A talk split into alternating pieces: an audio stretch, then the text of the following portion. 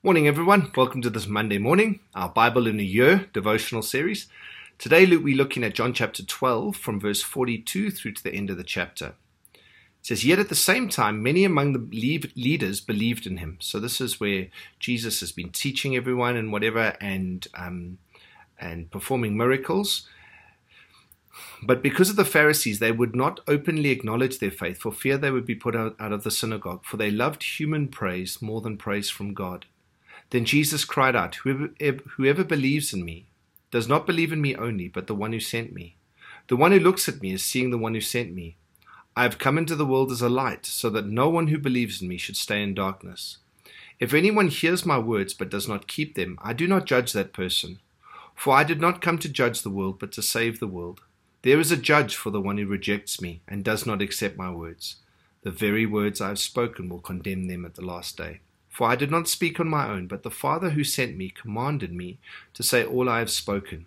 I know that his command leads to eternal life. So whatever I say is just what the Father has told me to say. And so maybe I can paint a bit of a picture for us on this text because it helps us to kind of understand. So Jesus is saying, the Father has instructed him to speak and has commanded Jesus what to say. And so there are two groups of people those who believe and those who don't. And what's interesting is Jesus seems to say that the reason people don't believe him and um, don't acknowledge him is because they love human praise more than praise from God.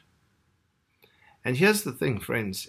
I don't think, I know that, not I don't think. Jesus said that he uses these words. He says, But the Father who sent me commanded me to say all I have spoken. I know that his command leads to eternal life. Whatever I say is just what the Father has told me to say. And it's very interesting because this, this one sentence Jesus uses here flies in the face of all of this wishy washy, wishy washy grace, where it's just like, do whatever you want you know, you can kind of waft and you can play this game where I'm trying to please the world and please God. I'm trying to look good. I saw someone post the other day on Facebook. He's like, hey, it's about time, you know, a man of God took some good selfies or whatever. And like, it was just the way it was posted. I'm like, dude, you, you, you're trying to live with your foot in both worlds. I'm not bashing you for it, but like, post your selfie as yourself, but the man of God. Anyway, it was just weird. And I feel like for Christians who try to live their feet in both worlds, they've lost sight of the fact that this text says in verse 50, I know that his command leads to eternal life. Friends, God doesn't suggest stuff to us.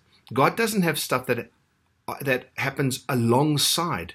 There isn't space for us to love human praise and love the praise of God. Because we're going to pick one over the other always. And so if I love human praise more than I love what God says, I'm not going to listen to his commands. I'm going to look at his commands more as suggestions because I'm going to weigh them up against what the world says. And God's like, there is no two options on the table here.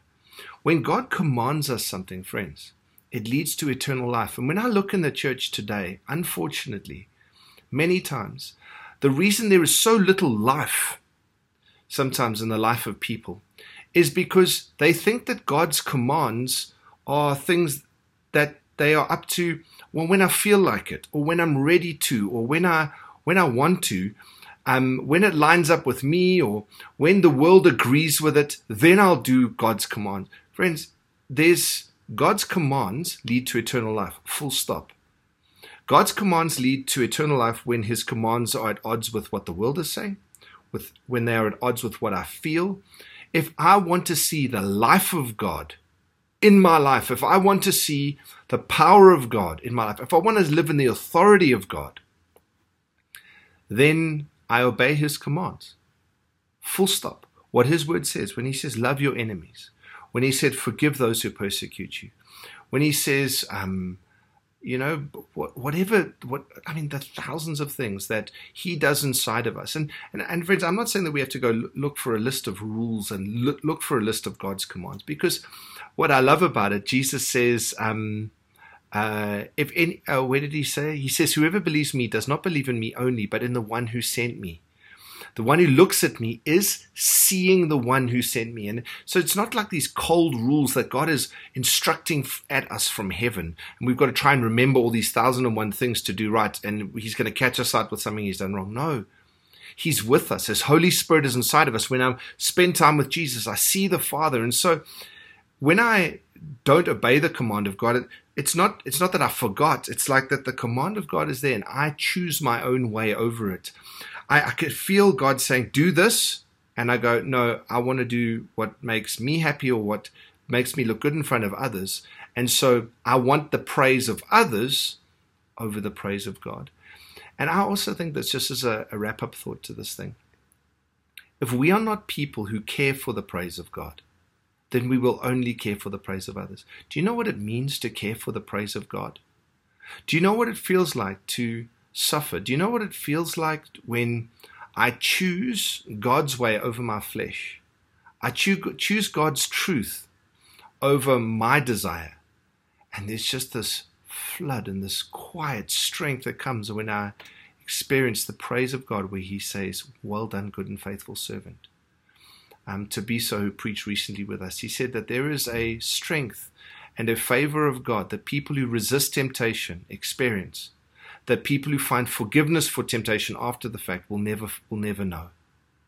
And that's a profound thought that that as I submit to God, and I obey his commands, I experience the eternal life. I experience his favor over my life. So it's a big challenge to us, friends. Let's be those who are living um, on the front foot of, Lord, I want to hear you say, Well done to me.